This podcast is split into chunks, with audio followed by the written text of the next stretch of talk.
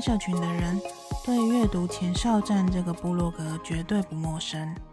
没错，这次很荣幸的邀请到阅读前哨站的站长瓦基瓦基来聊天。会认识阅读前哨站这部落格，是在脸书贴文中看到好友的转分享，一点进去，仿佛像被施了魔法般，眼球完全陷在网站中，想逃也逃不走。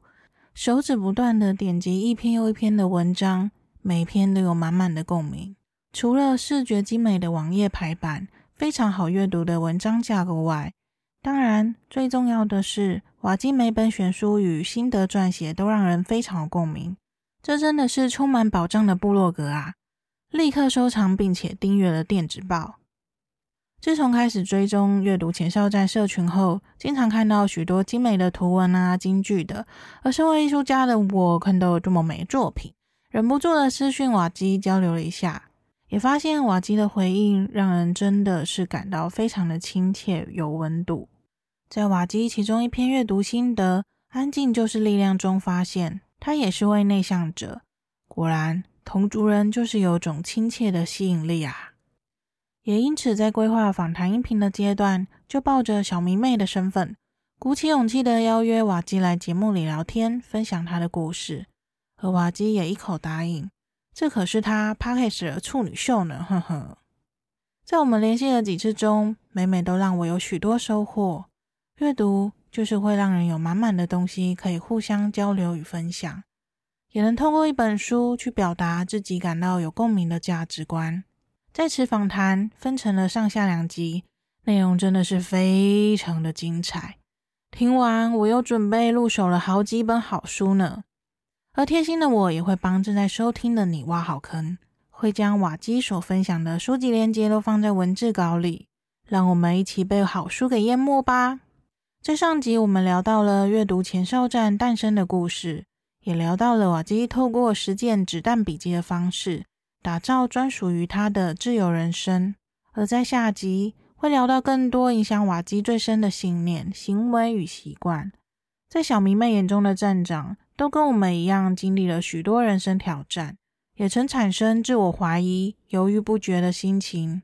而瓦基分享自己会用不同视角，静下心去看待每个挑战，让自己一步步跨出舒适圈。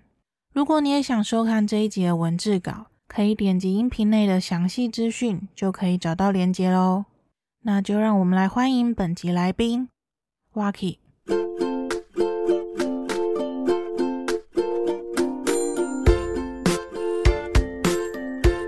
大家好，我是阅读前哨站的站长瓦基瓦基。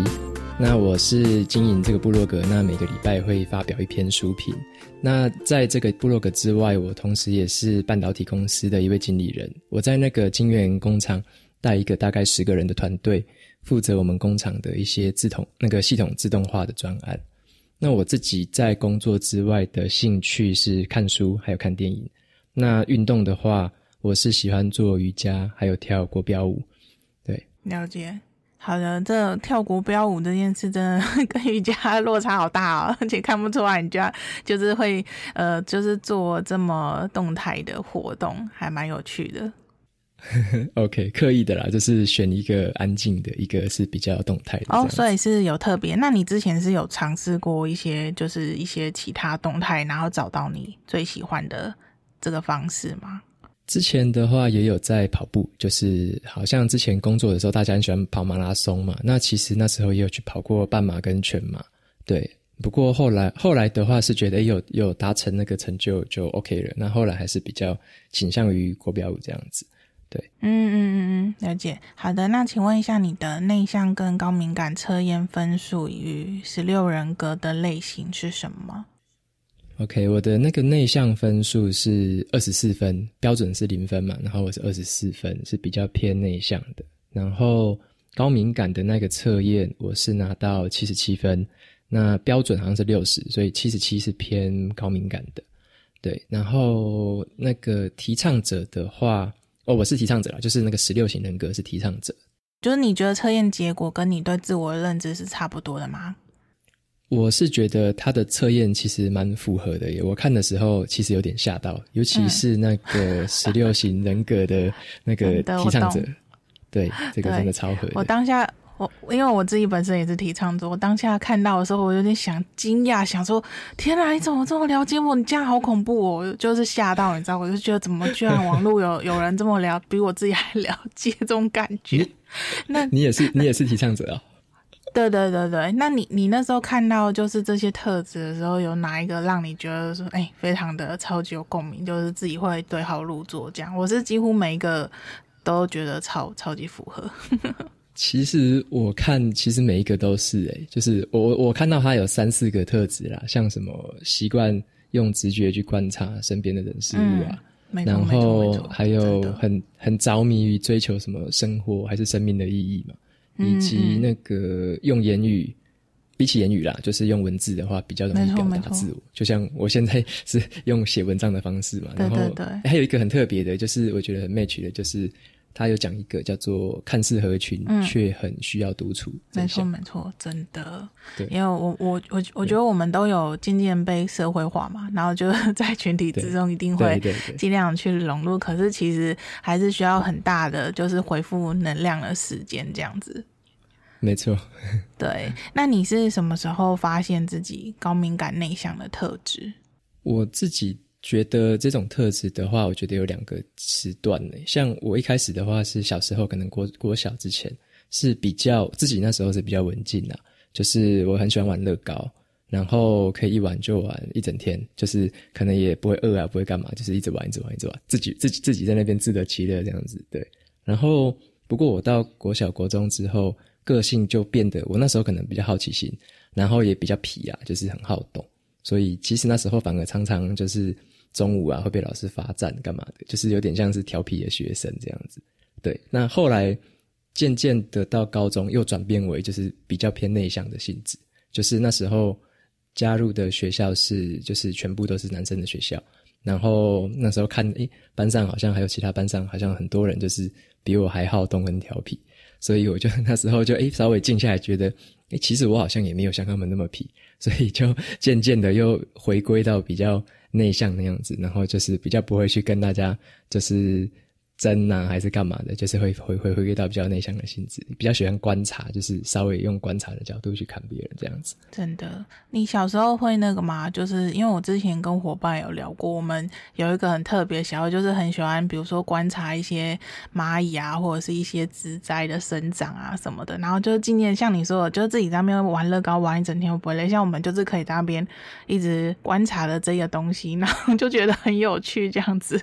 我自己喜欢之前可能看漫画的时候吧，很喜欢看那种漫画家他画那个漫画的时候有一些笔触，就是说不同的漫画家他会有不同的画法嘛，啊，他会有一些笔触，我就会因为我之前是小学的时候是美术班，所以说会观察那一些他怎么画，然后就会很很很有兴趣就对了，不同人怎么画，然后我。对对，我自己可以怎么画，就会在那边研究。嗯、那自己，我当然自己也会学他们画，就是蛮好玩的，花很多时间在这件事情上。对，我小时候也有过诶，我小时候也是超爱看漫画，然后那时候就会去模仿那个画笔啊。我还记得我小时候买过一个东西很神奇，是比如说就是有一些比较小张海报，然后它就可以透过那个反射，然后你直接去描绘出它的那个外框或者什么的。那时候就觉得画的还蛮好笑的，对，还就觉得超有趣的。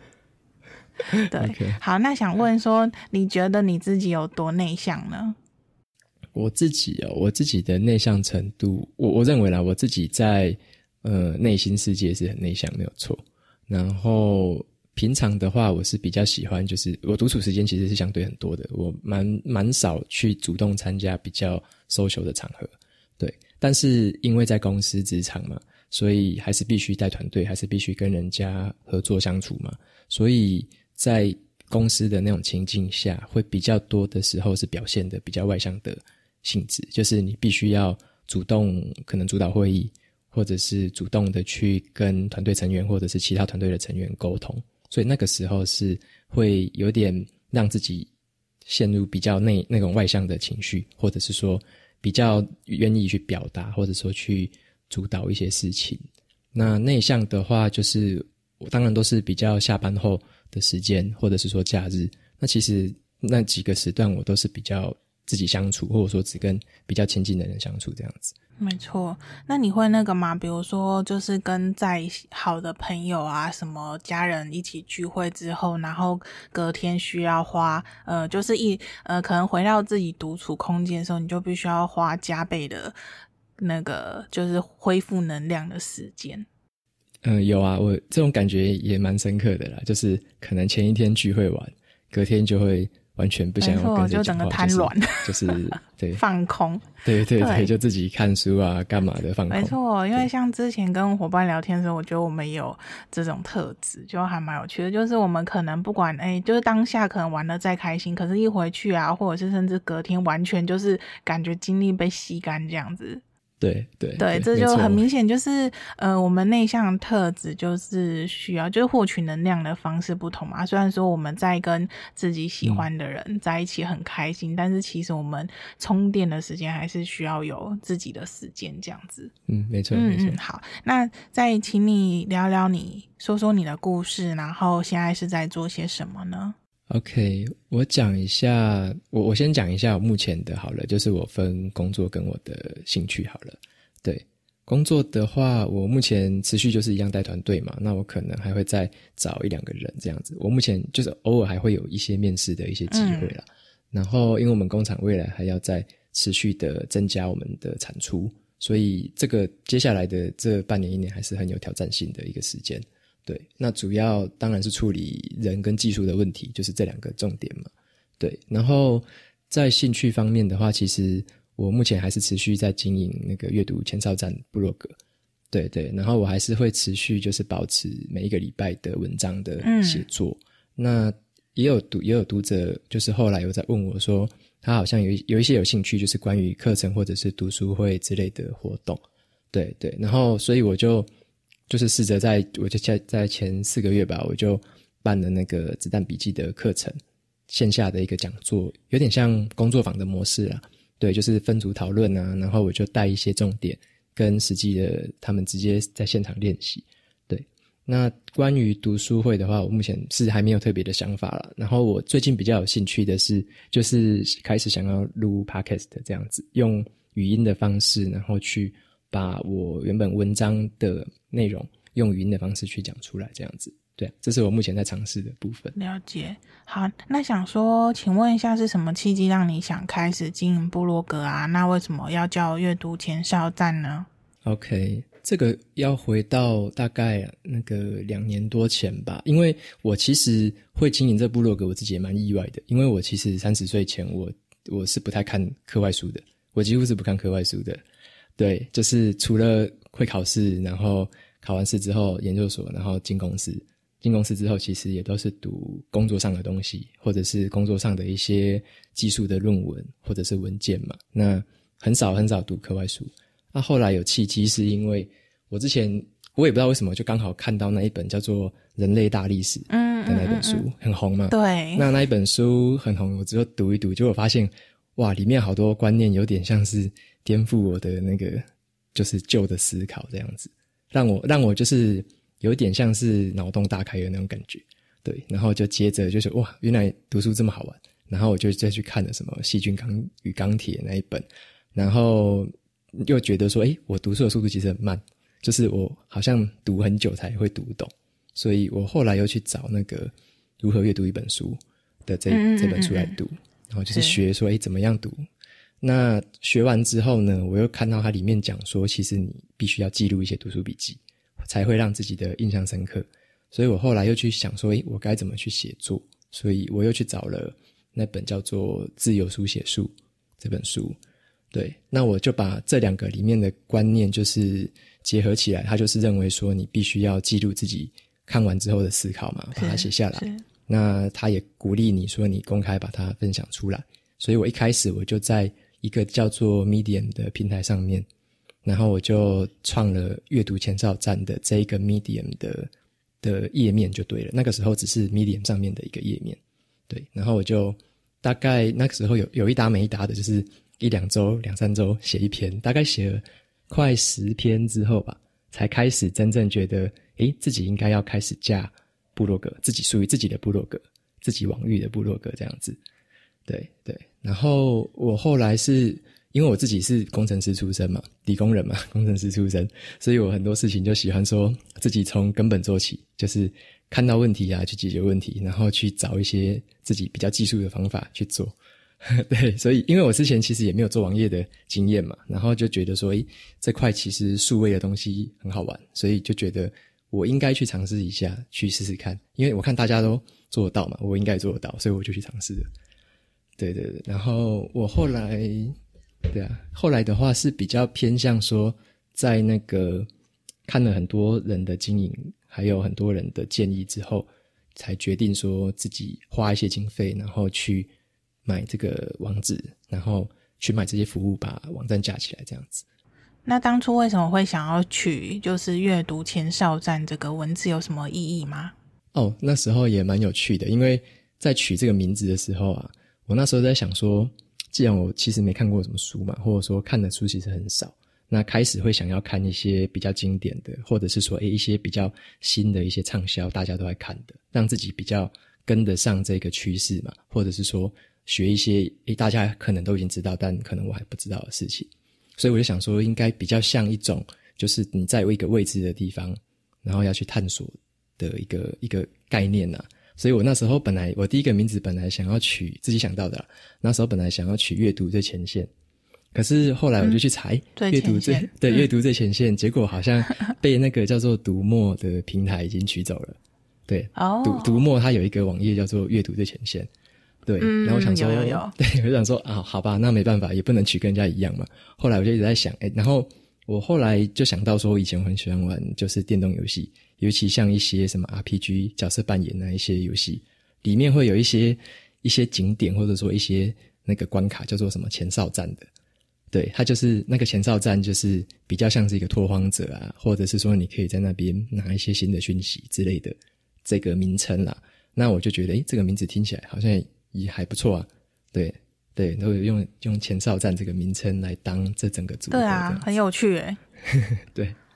对啊，就是会让人家觉得哎，印象深刻，而且我觉得他的一看就觉得还蛮清楚，说你这个部落格是在干什么的。其实我当初在想部落格名称的时候，我也想超久了，然后后来就是觉得说，哎，因为你你就是加一个网站，你除了想你部落格名称，还有你的那个就是网域也要先想好嘛，所以其实这真的是事前还是需要一段规划的时间。哦，对，你说包含那个英文名字嘛，英文的网域。对啊。对没错没错，因为因为网域你一旦放了之后，就觉得好像回不去了，然后之后可能对，对，如果说没有什么太大的发生什么事情，也不会特别想要去改那个网域这样。可是其实，在经营的这一条路上，会发现说，哎，其实网域其实是还蛮重要的。对对，所以对，所以我觉得这也是给一个就是初呃就是初心者想要加站的话，他们可能就是对网域这件事，可能要先多做一些思考跟做一些功课。嗯嗯嗯，同意。对啊对啊，那想问说，你都是用什么方式整理你的读书心得啊？那呃，怎么把你脑袋东西写成别人都看得懂的呢？我我用的方式其实可能也蛮多人有听过。我我的话大概有四个方式啦。一个是我会用手写的方式，我会先画心智图。心智图就是有点像你中间是一个核心思想嘛，展开可能有三四个。然后在各个三四个里面，你又会再去展开这样子心智图啊，用这个过程是比较让你容易回想。那再下一个的话，我我大部分都会画属于有点像流程图，或者是说一个一二三四步，或者说一二三步的这种流程图。那第三第三个的话，我会用叫一个叫做四宫格象限的方式。四宫格象限就有点像是。我们会会把很多事情归类为四个公四个象限嘛，什么重要不重要、紧急不紧急这种意思，对。然后我就会把书里面的一些观念去做分类，对。那第四个就是我会用一个叫做九宫格填空法的方式去写。那这个方式其实它很直接，它就是你画一个九宫格，然后你在这九个空格里面就是问一个问题，对自己问问题，例如说。这本书在干嘛？然后你为什么要看这本书？这样子，那我就再去填空，就很快的可以把诶这本书对我到底有什么样的帮助？然后大概我要讲的，我要回想的是什么？可以用这个方式先把它写下来，这样子。对对。然后你刚刚有讲说，怎么样让脑袋里的东西变成是别人看得懂的？我觉得比较简单的一个起手式就是对，就是对自己提问啦。像是，嗯，没错。呃，我像我像我的方式是说，我会把我自己当做是还没看过这本书的读者，那我会去问说，诶，这本书到底在干嘛？所以。我就会用就是之前我学过的那个如何读过如何阅读一本书，这里面教的一个方法，我就会问大概四个问题，就是说，第一个就是会问这本书在谈什么，然后第二个就是问说作者到底他说了什么东西，怎么说的，对，那第三个就是说这本书里面他说的全部都很有道理吗？还是说只有一部分有道理，哪一些是我觉得没道理的？对，那第四个问题就是。那这本书到底跟我有什么关系？我的生活到底会不会因为这本书而改变什么？或者说我因为这本书，我的生活会去应用里面的什么东西？这样大概问这四个问题。所以我觉得你你真的是一个就是阅读后的实践家诶，你就是真的都把你看完的东西，然后立刻就可以马上的使用在你的生活中。我觉得这超强的。对，诶，我我也可以再分享一下，就是。因为像我，我会比较注重于说，我读完之后，我真的有把这本书的内容用出来嘛？或者是说，嗯，我我是比较喜欢这样，就是有点像是把这个东西实践出来。那我会建议，就是像我在自己在整合一本书的心得的时候，我有时候不，其实也不是说一天我就写完，我大概有时候会写可能三天以上，就是我会分在不同的天去写一些东西。那再经过这个时间的沉淀，可能诶，第三天、第四天又会有一些灵感，那时候才把整篇文章跟脉络再把它写完，这样子。对，了解。因为我当初的时候，就是还没跟你联系之前，然后我也是就是偷偷观察你很久。我那时候对你第一个印象就是那个就是超速，诶，超速什么？超速学习是不是？我忘记了。对，超速学习。然后后来就是九宫格的写作那一本书，我也是透过你的介绍，然后我就对他很有兴趣，然后自己也买来看了。这样子，我就觉得说，哎，你整理就是读书心得的那些整个逻辑啊，然后整个架构啊，都是让我们这种一般人还没有。就是接触这本书，然后甚至有些人是可能还不知道为什么要阅读这本书的时候，你就会烧到他，就会觉得说：“哎，这我实用。”然后就立刻跑去购买这样子。有，我有听过，就是哎，这个真的有帮助吗？或者说，哎，你你竟然可以用在什么地方，然后把它用出来了，这样子，对。想问一下，你有没有什么小撇步跟听众分享？你都是怎么去选择自己适合的书？然后加上就是你在选书的时候啊，你都怎么去判定它里面的东西是真的，你可以使用在生活上的？OK，我觉得第一，我会我会总共有两个方式去选书啦。我自己的原则大概有两个。第一种，我觉得是大家都可以参考的，就是我会看我欣赏的人他读过了什么，或者说我欣赏的人他。他读了什么，而且他推荐了什么？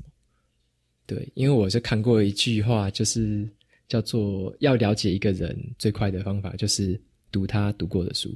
尤其是他推荐的那几本，这样子。真的。这也是这也是那个在看你部落格的读者对你的心情就是这样。我们也在一直想说，哎，你看过什么书好，我们要去看。像像我自己我自己看的话是，像很多人应该知道说，比尔盖茨他好像每半年或一阵子就会推出一些推荐书单嘛。那很多人都会去追他的那个书单。那我当然我也有在看他的的书评，所以他有一些推荐的还不错的书，我也会。拿来看，这就是其中一种哦。对，原来如此。对，对所以这是还蛮蛮直接的啦。那第二种，诶，我可以分享第二种，就是我还喜欢参考，就是亚马逊它有一个网站叫做那个 Goodreads，就是好好读，就是 Goodreads 这样子。然后它是英文的网站，也是全球就是最大的书评网站。那虽然它是英文的，我会喜欢去看它里面就是英文读者他们的一些评论。尤其是它的分数是用五颗星来比，所以说我一般会找可能四颗星以上的，我觉得就会是好书了。那有一些书其实到大概四点三，我甚至看过四点四、四点五的那一种书，其实就应该都是非常棒。然后我会看评论的时候，对，不踩雷。然后我会看评论的时候，还会去注意说，我会我不会只看好评，因为大家都会好评嘛，我会去看里面的负评，就是我会挑那种一颗星、两颗星。他为什么评这一个好书，他去给复评，然后我会去看里面的内容，诶，他他为什么这么讲？然后有时候你看复评的话，你会知道说，哦，原来这本书它适合什么样程度的读者？为什么这种读者他会给他复评？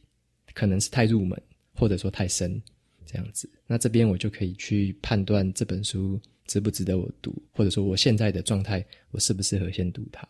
或者说我根本诶也不太需要读它，已经是跟我程度比较不符合，我就就不会去读它这样子。对，真的就是事前做功课，因为我看你的文章里面也会把你就是事前做功课那些评论都放进去，然后我觉得对，呃，就是有在看你部落格文章读者也是一个很大帮助。就像你说的，就是我们也会去想说，哎，为什么会有满？就是你会先把你的评分写出来，然后再去分享你收集到的那些评分嘛。然后其实对我们读者也是觉得，哎，真的是还蛮有趣的，而且毕竟每个人都不同嘛。就是每个人的呃，可能对一个一件事情的那种观看角度都不太一样，所以就是去收集每个人评论，我觉得这真的是还就是是个很实用的一个，可以去评比适不适合这本书，适合自己这样子。对啊，对啊，诶，你说的应该是像我可能每三个月我就会在阅读前哨站分享那个嘛，十二本书的一个国际读者的书评。嗯、对啊，因为我就是会挑两个好评，然后。两个副品，把它整理出来，大概每一季吧，我就每一季分享一次给大家。对，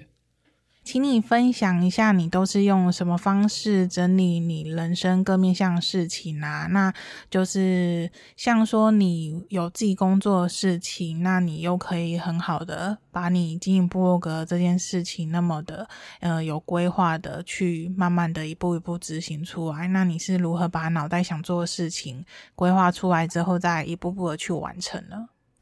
我自己的话，我现在会很推荐我自己在用的啦，就是叫子弹笔记的方式。那有兴趣的话，有兴趣的读者他可以去找我子弹笔记的文章。那我之所以会用这个东西，就是像你说的，其实它是属于一个你可以把人生的规划。然后画成目标，然后这些目标你再把它拆解成一些小的行动，那用小的行动再去达到每一天、每一个月去追踪、去执行。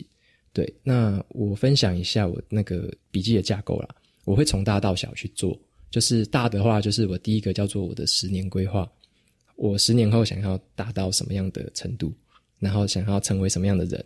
过什么样的生活。那再来的话，我会往下拆解，诶，两年后会怎么样？然后一年一年后会怎么样？就是一年度计划，一年后会怎么样？然后最后我会再把一年的计划再往下拆成每一个月可能该做什么事情。那每一个月里面该做的事情，我就会在每一天尽可能的每一天去追踪，或者说去做我那一个月想要做到的目标。对，就是有点让我一直保持着自己知道说，哦，我原本大目标该做什么，我小目标每一天该做什么。那我觉得说从这一种练习，因为我其实做这个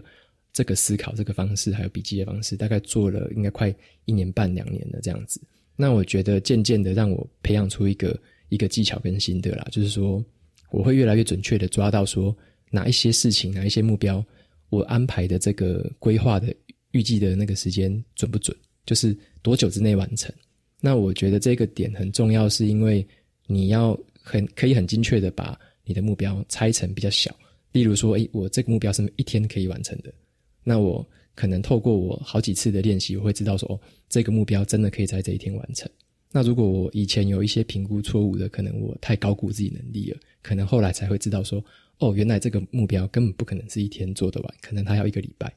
那我就会在这个过程中慢慢的去练习说，哦，我对目标跟我的行动可以有更好的计划跟安排，这样子。对，嗯对。对，觉得超厉害的。对，那你是从那个，就是你以前在学生时代的时候，就是这么的会按照你的一些计划去执行的性格吗？其实我在学生的时候是不会耶。我在在我用子弹笔记之前的一个生活模式是比较有点像是那个。比较算是听从命令，例如说，诶，老师说要做什么，或者说教授说做什么，那老板像工作的时候，就是老板说要做什么，我就去做嘛。或者说，诶，身边的亲人朋友建议我做什么，我就去做，比较像是一个 follow 的模式，就是去追随，或者说去人家人家会比较容易影响我。那我自己的话，当时是会比较认为说，诶，其实能力上，或者说我在解决问题的的技能上，其实比较没问题嘛，所以做那些事情其实也都 OK，就是迟早会被我突破，迟早会被我达成。可是渐渐的就会觉得说，其实在做的事情好像都是别人的优先序，就是那其实是别人在意的嘛，或者说，诶，那是教授在意的什么事，老板在意的什么事，或者别人在意的什么事，其实有时候不一定是我自己真正很在意的。所以后来的话，才渐渐的培养出另外一种方式，就是我先主动的去做规划，去做安排，然后去设立我的一些目标，那再把这些目标打换成是自己。可能是每一天要做的事情，这样我觉得这种方式其实会让我比较过得有动力，因为你起来之后，你起床之后你会知道说今天想要做什么事情，对，就比较不是说诶起床之后要等着别人告诉我要干嘛干嘛，我觉得那种心态跟动力是不太一样的。没错，那你就是是因为读到跟子弹笔记相关的书，让你知道说有个这种方式可以。帮你去规划你的一些人生计划吗？还是在什么样子的契机，你突然觉得说，哎，你想要去开始规划自己真正想做的事情？嗯，我觉得那个契机是来自于说，像我是在可能前好像是前年的样子，我是从那个竹科的工厂，我们转职到南科的工厂。那转职过去的时候，其实是比较偏，哎，老板他有安排这样子的一个计划，那我就跟随着这个计划，就是。到南呃往南迁到南部嘛，那那时候其实有点像，就是我说之前的那个心态，就是哎呦我就发了事情嘛。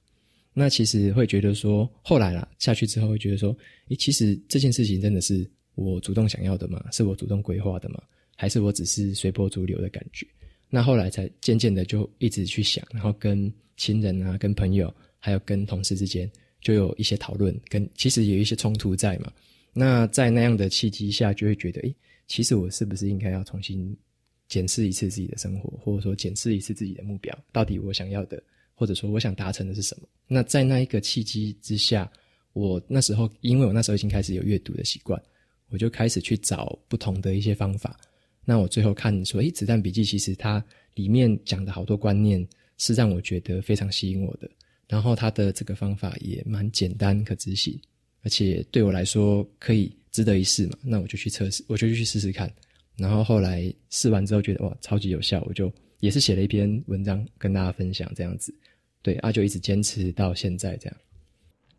对，你刚刚说的那个心情啊，我觉得这个好像，因为我觉得我也有点共鸣，我觉得这可能也是我们那个就是 INFJ 的特质。就像你刚刚说的一点嘛，就是很诶看似合群，但很需要独处。就是我们虽然说可以去配合大家，其实就是真的内心就会想说，哦，OK 啊，我们就是不要当那个。虽然说我们内心是叛逆的，但是又觉得说，反正这些事我们都尝试看看嘛。因为很多事真的就是你做了之后，你才会知道你喜不喜欢。对对对，所以就是真的尝试之后，然后你。你就会开始觉得说，嗯，好像感觉不太对，你就会开始去思考，是不是有另外一种对自己更好的选择。所以我能够理解说，哎，你真的那时候看到了子弹笔记，然后并去实践它，然后就是找到了你自己真正想做的这件事情的那种感觉。对对对，对，所以你也是因为就是你真的使用了实践的子弹笔记之后，然后你觉得非常实用，才开始规划就是相关的一些入门的课程吗？哦，对啊，对啊，这是这是一个原因呢、然后我、还有一个原因，我规划课程的原因是因为，像我妹她曾经也，她也读过我的文章，然后她读完之后，她告诉我一个心得，她说：“诶，那个哥啊，你写的这么详细，可是呢，我就是属于那一种需要有人带我做，很彻底的告诉我，现场回答我问题的人。”他就觉得，他就说他是那样的人。那所以说我后来就在思考，诶，的确，我只分享文章难道够吗？或者是我必须要做更多，才能让别人去感受到这个东西的好处，然后去也自己动起来嘛？因为你真的要行动才有效果嘛。对，所以我是因为在这一个就是问题之下去思考，然后我后来就决定说，诶，那我应该要去试试看。然后后来刚好也有一个契机是。那个高雄的一个职业培训中心，他有一那个就是有一位那个幕后人员，他就是有联络我，那我就他是联络我，就是说建议我也可以把这个东西规划成课程，然后到那边去跟比较年轻的学员去做分享。所以也刚好这两件事就搭在一起，然后我就认为说，诶，好，那我就以这个出发点做尝试，然后我就开始规划这个课程的内容，还有上课的方式。对，那后来当然是，呃，蛮还蛮算还蛮顺利的啦，就是在今年的五月五月底的时候，就在高雄开了第一堂课，那后来一直陆续开了第二、第三堂，到现在这样子。嗯嗯嗯，真的？那你当初就是决定要做的时候有考虑很久吗？就是你要这样子去接触一些你不认识的人什么的，内心会不会有点挣扎的感觉？有啊，有啊。我那时候其实非常的挣扎。我那时候被被那个培训中心问的时候，我其实很想要拒绝，因为我觉得那好像不是我原本很擅长的事情。因为你必须要一次面对可能三四十个人，然后去讲一些课程内容，然后还要带大家去去做。然后做完还要给回馈，那你还要控制整个场面的气氛什么的，就是我认为是一个很全新的挑战。因为我之前在职场的话，其实没有没有相关的经验啊。在职场的话，比较就是带团队嘛，你可能会有对团队内部的会议，然后对外的报告之类的，比较仅止于这样子而已。那所以说那时候其实有一点抗拒，但后来我是有点想到一件事情，就是说。既然这东西已经改变了我的生活嘛，那我要怎么样让它也可以改变，带带给其他人更多的改变，正面的改变？那我觉得说我自己愿意踏出这个舒适圈去做这个尝试，所以那时候就用一些这样的方想法去克服这个心情，这样子。我觉得我们特质也是那种，就是虽然说在决定之前会很犹豫，但是只要一决定了，我们愿意去做的时候，就会全身投入。对，很同意，就是全全心全力拼到底这样子。那你真的就是在筹备中的时候，然后等到真的要开课之前啊，你有没有什么内心的一些恐惧或小剧场的？哦，后后来，因为我后来开课是我有一场是刚好在前阵子，大概九月的时候，那是我自己个个人去筹备的第一场，就是没有协办单位，就是我自己就是主办。那那一场的话，我那一场的时候。我在筹备那个募资的时候，觉得很害怕，因为我就怕说 会不会我我一头热，就是我募资，结果根本没有人想上课，然后也募不满。对，我那时候非常害怕，但是我后来就想一想，就是与其你在那边担心开发没做，那我会不会老的时候后悔？所以我那时候就是秉着这种很简单的心情，就那我就做嘛，那就算没有人又怎么样？就是既然我我已经尝试过我最好的一面，这样，所以我就。毅然决然，我就把这个东西开始规划，然后我也在这个过程中觉得很好玩，因为开课是一件线下的课程，是一件很很大的挑战呐，就是你要准备的东西，要想的东西非常多，包含你线上的付款流程，然后那个宣传的页面里面的内容，然后跟一些那个包含跟 FB 啊或其他一些界面的一些调整，然后去做。宣传的整合，这样那其实都是蛮大挑战，包含到线下，你可能要去想那个现场场地要租什么场地，然后里面的器材啊、内容啊有什么，然后怎么样去跟主办单那个场地的单位去协调，什么定金有的没有的那些事情。对对对，所以就是还要克服的还蛮多的。然后这个是场场地跟那个跟线上的部分，那其实我觉得最难的一个部分。是在于内容的整理，因为我要把我一开始只是写文章跟大家分享嘛，那我后来要把这整个内容去变成是一门，呃，我是用三小时的课程，那要变成这样三小时的课程，你需要很多的整理跟浓缩，那甚至有一些时段你必须要留给大家做练习，那所以在这个过程中整理花了很多时间。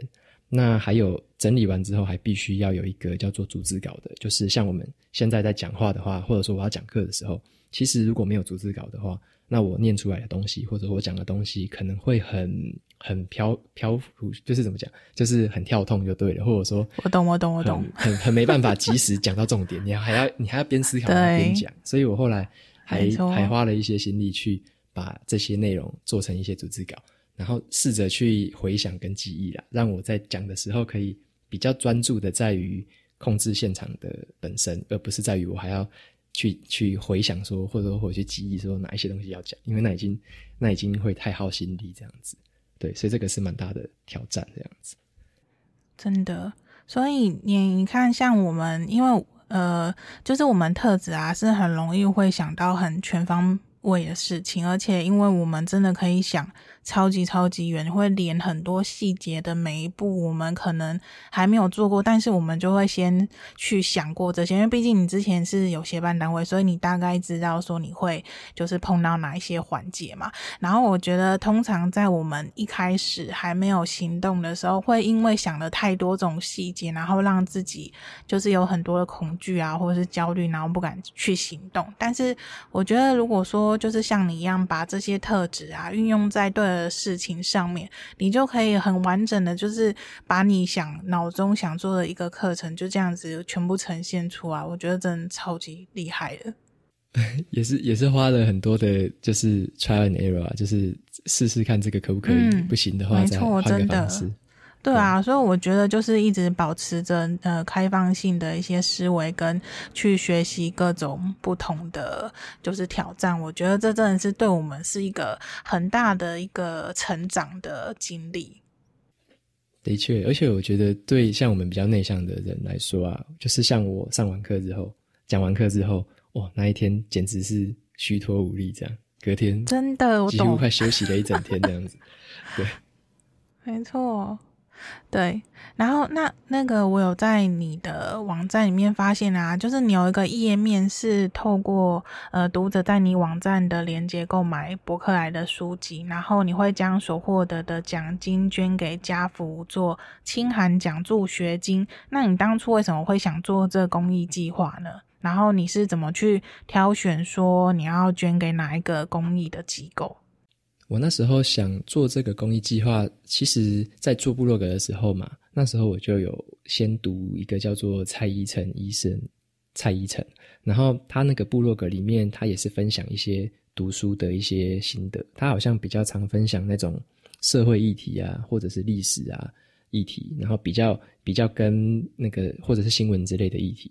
那他里面就会分享书嘛，那他在部落格上面就有这个计划，就是他也是把他。博客来的那一个购买的回馈金，他也是把它捐给，就是好，我记得他好像也是用家扶的机构。那我看到这个方式，我就觉得还蛮受鼓舞的，因为他其实，嗯，他其实就是说，诶，我就是单纯的分享，那我这一些额外的这些回馈收入，其实我就回馈给更多，例如说偏乡地区或者是清寒的一些学童，那让他们也可以有这些资金，甚至是渐渐的也可以有办法去读到更多的书。能能够接触到这些知识，所以我是算是最主要的是被就是蔡依晨医生这个这个方式感动到，所以我就把我自己的这个部落格，我也用这个方式去规划。那你会你有问说我我为什么也挑家扶？其实也很简很简单，因为我从工作之后，我一进入职场，我大概前几个月吧，工作嗯之后我就开始认养第一个家扶儿童。对，我我有做国内的认养，那那一个认养就让我觉得蛮有蛮有感触的，就是说，因为他家父会规划我们每一年认养人可以跟被认养的孩童去做一次的相见欢，他是会办一个有点像他在，我举个例子，像我一开始的话，我是那个苗栗的家父，那他就会在苗栗挑一个场地，然后会挑场地之后，然后就是几十个学员跟几十个那个认养人。就是一年一度的，在某一个地方聚会，然后那一天就会有一个一整天的，有点像大地活动，然后聚餐，然后彼此分享，就是诶，你这这段时间的心情啊，然后这段时间的一些收获。那在那个活动，你就会很有感触，就是看到被你认养的孩童他的成长，就是诶，小从小时候可能慢慢长大，然后。长大之后，诶，学到了新的东西。那我后来我还有，我还会送他们书啦，就是我拿我的自己的书去送他们。那我后来就一直增加，我就一直增加我认养的孩童的数量，这样子。对，那我当然是在那时候就会知道说，哦，这个东西其实会带给我自己很大的满足，而且带给我自己就带给别人很多的帮助。所以我就觉得，那我的网站也可以把同样的精神套用上去。而且我看的是更长期的事情，是说。如果网站的一个流量或者是说网站的一个收益渐渐的成长，那其实也就代表说我自己投入的这些努力会回馈到相对应的家父的这些学童身上，就等于其实也是召集大家的力量来帮忙这些学童这样子，让让我觉得说这是一个比较正向的循环，我自己也有动力，那读者也会觉得诶、有动力，那这些孩童也会受到帮助这样子。我也是看了你这页面之后，那我在想说，哎，如果我未来就是也有开始来分享一些书籍，我也想要把这些奖金可以捐给像我的话，我本身会可能对于就是像你说孩童嘛，那我另外一个就是我会对于就是流浪动物这部分会比较呃有兴趣，想要去就是捐款啊或者什么的，我就会想说，真的可以，就像你当初透过那个蔡医生的那种影响，然后我觉得像我们应该很多读者也会透过你的。这种影响，而且你会，你是每一季，然后你都会把你呃捐的一些数目什么更新到那页面嘛，所以我觉得这真的是也是会影响一些你读者啊，就是大家也会想要一起做这件事情，真的是可以传承的。对啊，对啊，我是就是有一些读者有跟我说他有被感染到，然后他也在自己的、啊、自己的平台或自己的方式也做这件事情，我也觉得其实很不错，大家就是用这样的方式。对啊，对啊。超级有意义的，就是回馈社会吧。我觉得其实每个创作者的内心都会有一种种，嗯、就是想要对这世界说些什么事情，然后其实也很想要，就是尽自己小小的力量去帮助一些就是需要帮助的人。嗯，没错没错。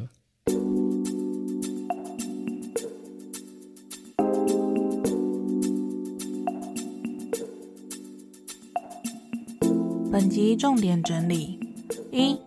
瓦基的测验分数为高敏感七十七分，内向二十四分，INFJ 提倡者。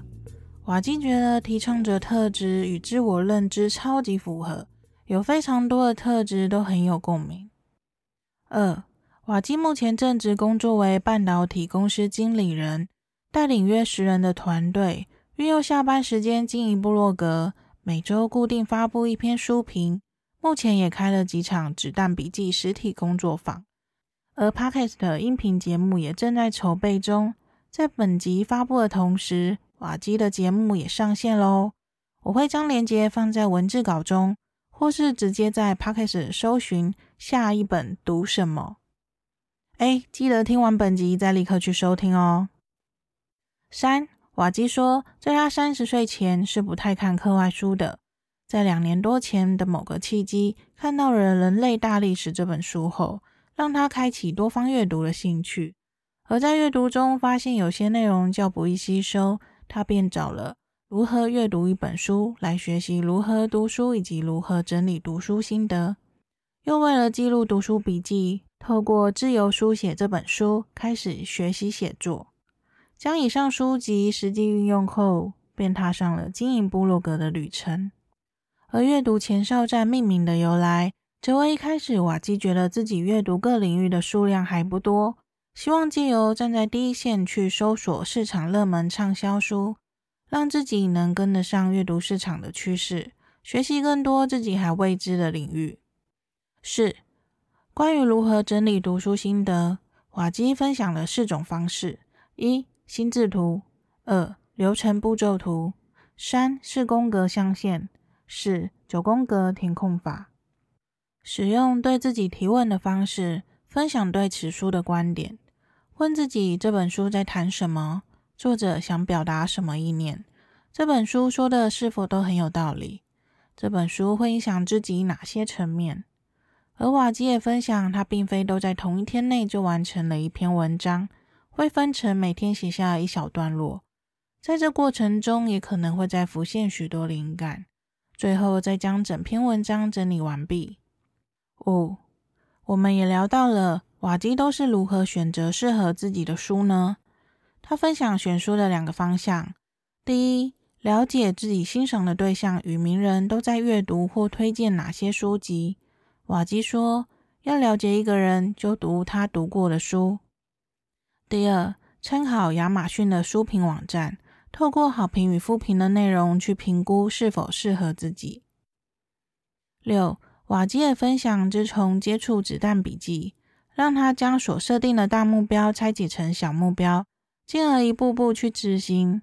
从十年、两年、一年后想达到什么样的目标，想成为什么样的人，过什么样的生活，再将一年拆成几个月，每日该做什么事，也在实际操作中会越来越发现自己的行动与目标是否符合自己的期望与能力值。若有差距，再从中去做调整。瓦基说，在过去，大多属于配合身边人的期许所采取的行动，慢慢的才意识到，这些真的是自己想要的吗？而开始去思考，是否该重新检视自己的人生目标。透过阅读而认识《子弹笔记》，让瓦基对其中许多理念感到有共鸣，并开始实践此计划。也由自身实践一段时间后，并将心得写成文章。透过家人的反馈意见，让瓦基发现，原来有许多人对于《子弹笔记》的实际行动，希望能有更进阶的教学。恰巧当时接获培训中心邀约开课程，让瓦基借由此次机会接受另一个新的挑战。七，瓦基说，当初被培训中心邀约，第一直觉其实很想拒绝，因觉得自己从没有相关经验，认为那不是自己所擅长的事。但经过思考后，真心想将自己的实践心得分享给更多人，帮助需要的人能将子弹笔记实践在生活中。透过协办单位顺利完成几场课程后，瓦基也决定试着自己独立开课。当时感到许多恐惧，害怕自己做不好，也害怕没人来参加。但瓦基问了自己几个问题：如果他因恐惧而逃跑，未来的他是否会后悔呢？就算真的没有人参加也不要紧，至少他勇敢去做过了。而决心去执行之后，接踵而来的新挑战，必须一个个去克服。但完成后获得满满的成就感，让他感到非常值得。八，而我也发现，阅读前哨站部落格中有一个页面是将读者透过网站连接到博客来买书所获得的奖金，全数捐给家福做清寒奖助学金。瓦基说。当初会有这想法，是先透过蔡依晨医师的阅读公益计划，让他也决定将透过购买书籍所获得的奖金捐给公益单位。而在过去，他就有私下认养家福的小朋友，也曾一同参与过活动。面对小朋友的成长与互动，让他感到满满的温暖与感动。在本集聊天中，让我发现。瓦基真的是一个完整运用高敏感族群内向特质 INFJ 提倡者天赋，着迷于追求生活的一切意义，喜欢解决问题，做事具有计划的最佳代表。时常看到社团中有许多伙伴觉得这些特质让他感到很困扰，但我总觉得只要能够懂得学习，好好运用这些天赋，都是别人怎么样努力都得不到的超能力。在很久以前，我都只知道我脑袋有好多声音，当时以为每个人都一样，但又发现身边一些人感觉每天都过得好愉快，感觉什么烦恼都没有。当时真羡慕那些什么事都想不多的人，生活过得真轻松。我们的特质很容易让脑袋像一团毛线球一样纠缠在一起。过去常常觉得心好累啊，觉得好麻烦，不想去面对这些。但这些思绪放着放着，它还是在那，无形中带给我们生活非常多的压力与阻碍。在去年，我认识了“我思故我在”这句话后，渐渐的觉得脑袋里喋喋不休的声音，就是代表我还活着，还存在于这世上啊。过去的思考常常用在错误的地方，对某些事感到执着，钻牛角尖；对某些人感到不理解而很挫折。或总因为想太多而限制了许多想去做的事情。